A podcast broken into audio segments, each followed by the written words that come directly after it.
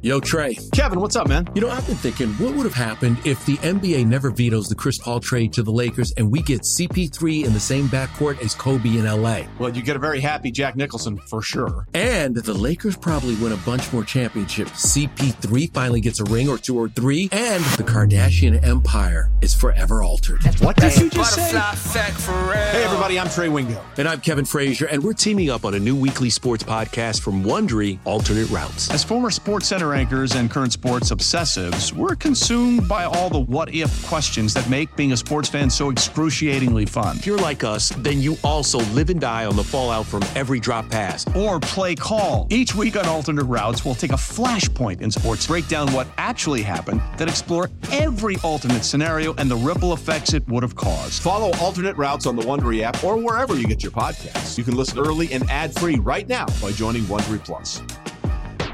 So we're going to get to where we go from here in a second. How do you view Farhan Zaidi and Larry Baer and whoever you want to throw in terms of the front office? When we just say front office, it's a big blanket and a big net that I'm casting here. What's your impression of them after this? So when I look at Farhan, I've always been very adamant in my belief of Farhan's plan. You know, he's come on biggest believer I know in the past. Yeah. And his plan makes sense. It's not a super advanced plan. It's, you know, for those who aren't familiar, a quick recap. Step one is basically using, you know, supplemental players to fill out the roster while trying to build up the farm system. That's, you know, your Mike Yastrzemski's, your Alex Dickerson's, your Lamont Wade Jr.'s. While you're doing that, you build up step two, build up your prospects, your farm system, your Lucianos, your Von Browns, your Casey Schmitz. Then once you get those guys up to the big league level, that's when you add on the step three, which is you bring in the big name contracts. Yeah. You want to get that homegrown core intact or in place, and then you bring on the big free agents. So it's a good plan. It's not exactly an out of this world plan, but it's a very good plan. And I believe in it. I think it can work because it's worked with a lot of other teams. I think they had to do things a little bit backwards a bit due to the delay in some of the prospects coming up, which isn't unheard of. The Padres did the exact same thing with Manny Machado in 2019. They said, hey, we may not be there right now, but we got this guy. His name's Fernando Tatis Jr. You're going to have a lot of fun hitting with him in the lineup. Come play with us for the next 10 years. And Machado's like, yeah, sure, let's do it. I think the Giants tried to execute a similar plan here. Now, as to how I feel about Farhan, he's got great ideas. I wonder, I doubt his ability to maybe execute some of these ideas. Why do you say that? Totally normal. I mean, you know, I'm sure at some point in time, you've met a guy who has a lot of really good ideas. We should do this. We should do that. We should do this thing too. We got it. You know, we can do this and this and this, and that will accomplish our goals. But when it comes to actually acting on these ideas, to actually following through on these ideas and achieving these ideas, they just don't get it done.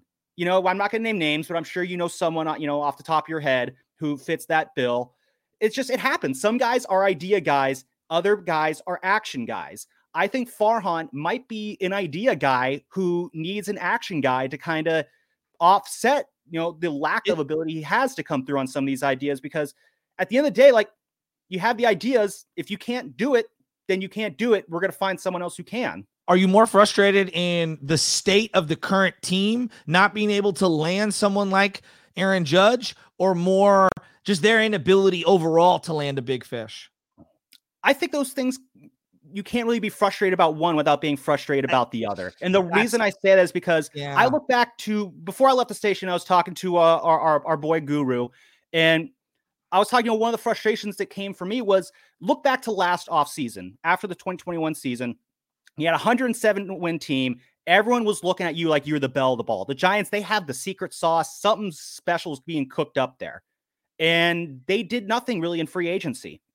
They could have made some moves to strengthen a 107-win team, and they didn't, and they regressed as a result. Now, if you go out, add some guys in free agency, none of the names are coming up the top of my head of who they could have added.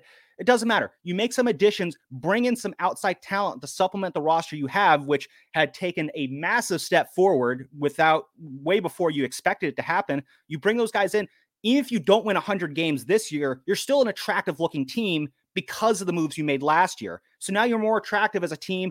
And that makes it, I think, a little bit easier to convince a guy like Aaron Judge to take a chance on the Giants. Because, yeah, you're looking at this lineup and it's hard to sell this lineup right now. I think it's very easy to sell what the next 10 years can look like, but that's not a guarantee. So, okay, let me stop you right there. What is the sell on the next 10 years? Like if I'm sitting here trying to buy stock in the San Francisco Giants, forget Farhan specifically, what is that selling point over the next 5 to 10 years? Well, I think that's a two-part answer there. The first part is what the actual sell would be, and that is they have done positive things with the farm system. Granted, they had a very low bar to start with, but they invested countless resources into developing prospects. And again, it's no secret. The Giants, we say about secret sauce, it may not be for the whole organization. They know what they're doing with pitchers. That much is for sure. I agree.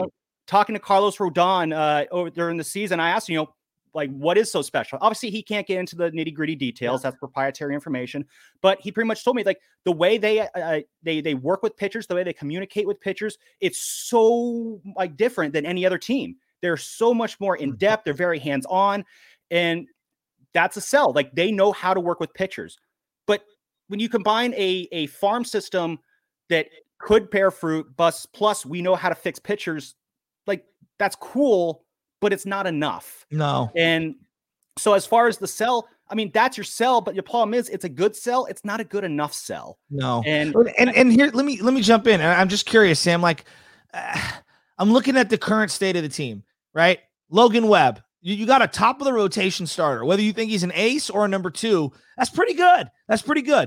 You feel like he got a closer. Now, those things are delicate. Closers can blow their arm out. I mean, really any pitcher can at any moment, but I like Doval. I think he's young. I think we have yet to see the best of him. And he had a really nice season, getting almost 25 saves. What else is there? Like, what else young is there that I'm hanging my hat on? I'm listening to Susan Slusser, who covers this team every single day for the San Francisco Chronicle. She's like, well, they might need a catcher. I'm like, what? I thought Joey Bart was okay or good enough, at least to roll into this year. But it sounds like prominent pitchers on the staff didn't even like throwing to him over the last 6 weeks of the season. So, like, that got my ears up. I'm saying, damn, I don't even have a catcher. Yeah, and I think that's where, again, Aaron Judge spurning the Giants really hurts. No one likes a reality check. No one, and especially they don't like a cold dose of harsh reality check. And I feel, again, that's where the gut punch hurts is that, and I wrote about this for the station. It's almost like last week, Aaron Judge listening to the Giants, it was almost a litmus test for the Giants. You know, he's going to sit down, and I mentioned this on air a little bit too. You know, we talk about Farhan's plan. We only know so much about it. Aaron Judge, when he sat down with Farhan Zaidi and Pete Patella and Larry Baer and anyone else who's there, Farhan laid out the next 10 years and every single nitty-gritty detail of what they plan to do for these next 10 years.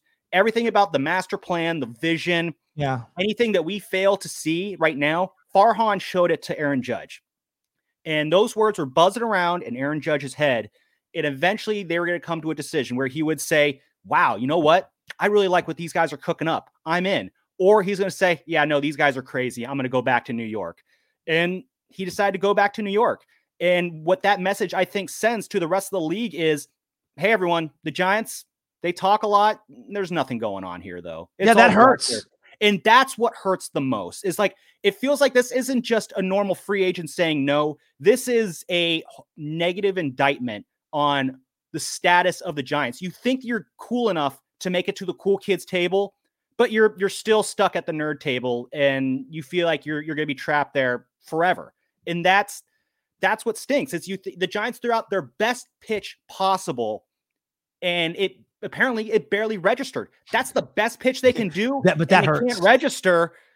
It's deflating. It's deflating to see just how far off the radar this organization apparently still is. And they do actually make a move. They get Mitch Haniger from the Seattle Mariners, a 3-year, essentially 2 years, which it can opt in for a third year, equaling about $44 million overall.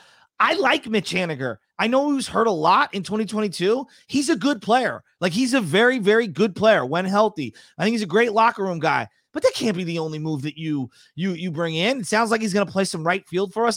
I don't know. Maybe it's left field. He feels like a better version of what Darren Ruff was for this team in terms of being able to bop the ball from the right-hand side and being an outfielder who can give you a little something out there and maybe do some DHing. You got Jock Peterson, but that doesn't feel enough. You know what I mean? Like, no, you lost Evan Longoria, so you have a hole at third base. You don't know what's going on with Brandon Belt. I hope that he doesn't come back, not because I don't wish him well, but it's because they need to move on from him. Mm-hmm. They haven't gotten a shortstop of the future. It's Brandon Crawford probably there. It feels like Estrada at second base, though Wilmer Flores might throw his hat in there. You've got the shift coming into baseball now where you can't shift this upcoming year. They really don't have a center fielder.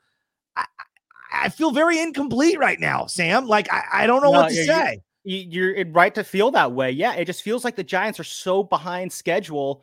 And that's why I kind of get this feeling like you have all these ideas, but you're not coming through on them. No. And that's where the worry is. It all comes back to like, it's if you just can't get there. And that's what really worries me, because if they can't get there, I don't want to have to see this team start all over again. No. And further adding to that, you know, I'm trying to go to bed last night. I'm getting into bed. I'm all warm and I'm cozy. Sure, that Warrior game was kind of a bummer of an ending, but I feel like, you know what? The day is done. We're going to move on to the next day. No more bad news. My phone buzzes. Xander Bogaerts to the Padres for 11 years. And it's just like, you can't catch a break, because for as it stinks that the Giants are struggling right now, then you throw on top of it the fact that the Padres and Dodgers are a couple of death stars right now. And it just makes it worse. Like, if the Padres and Dodgers were just merely good teams that were capable of 90 wins, I feel like it would be a little bit different, but they're putting on a masterclass on how to bury your division, basically. Like, if you're not just the Giants, Diamondbacks and Rockies gotta be wondering, how do we get ahead of those two guys? It's a great question. And the thing that I was thinking about, like, for the Padres, because the Dodgers is the big bad behemoth that everyone fears, and they've lost a lot. If you really look at it, they lost a lot. Bellinger, Turner, they obviously lost Trey Turner and Justin Turner. They've lost a lot, and they still have Mookie. They still have Trey Turner, the first baseman. Freddie Freeman, thank you. They still got Gavin Lux. They've got Will Smith. They've got some players. I'm not denying that, but they have lost a lot. And then I look at the Padres. Now, if I named any one of these guys, they would be the best player on the Giants.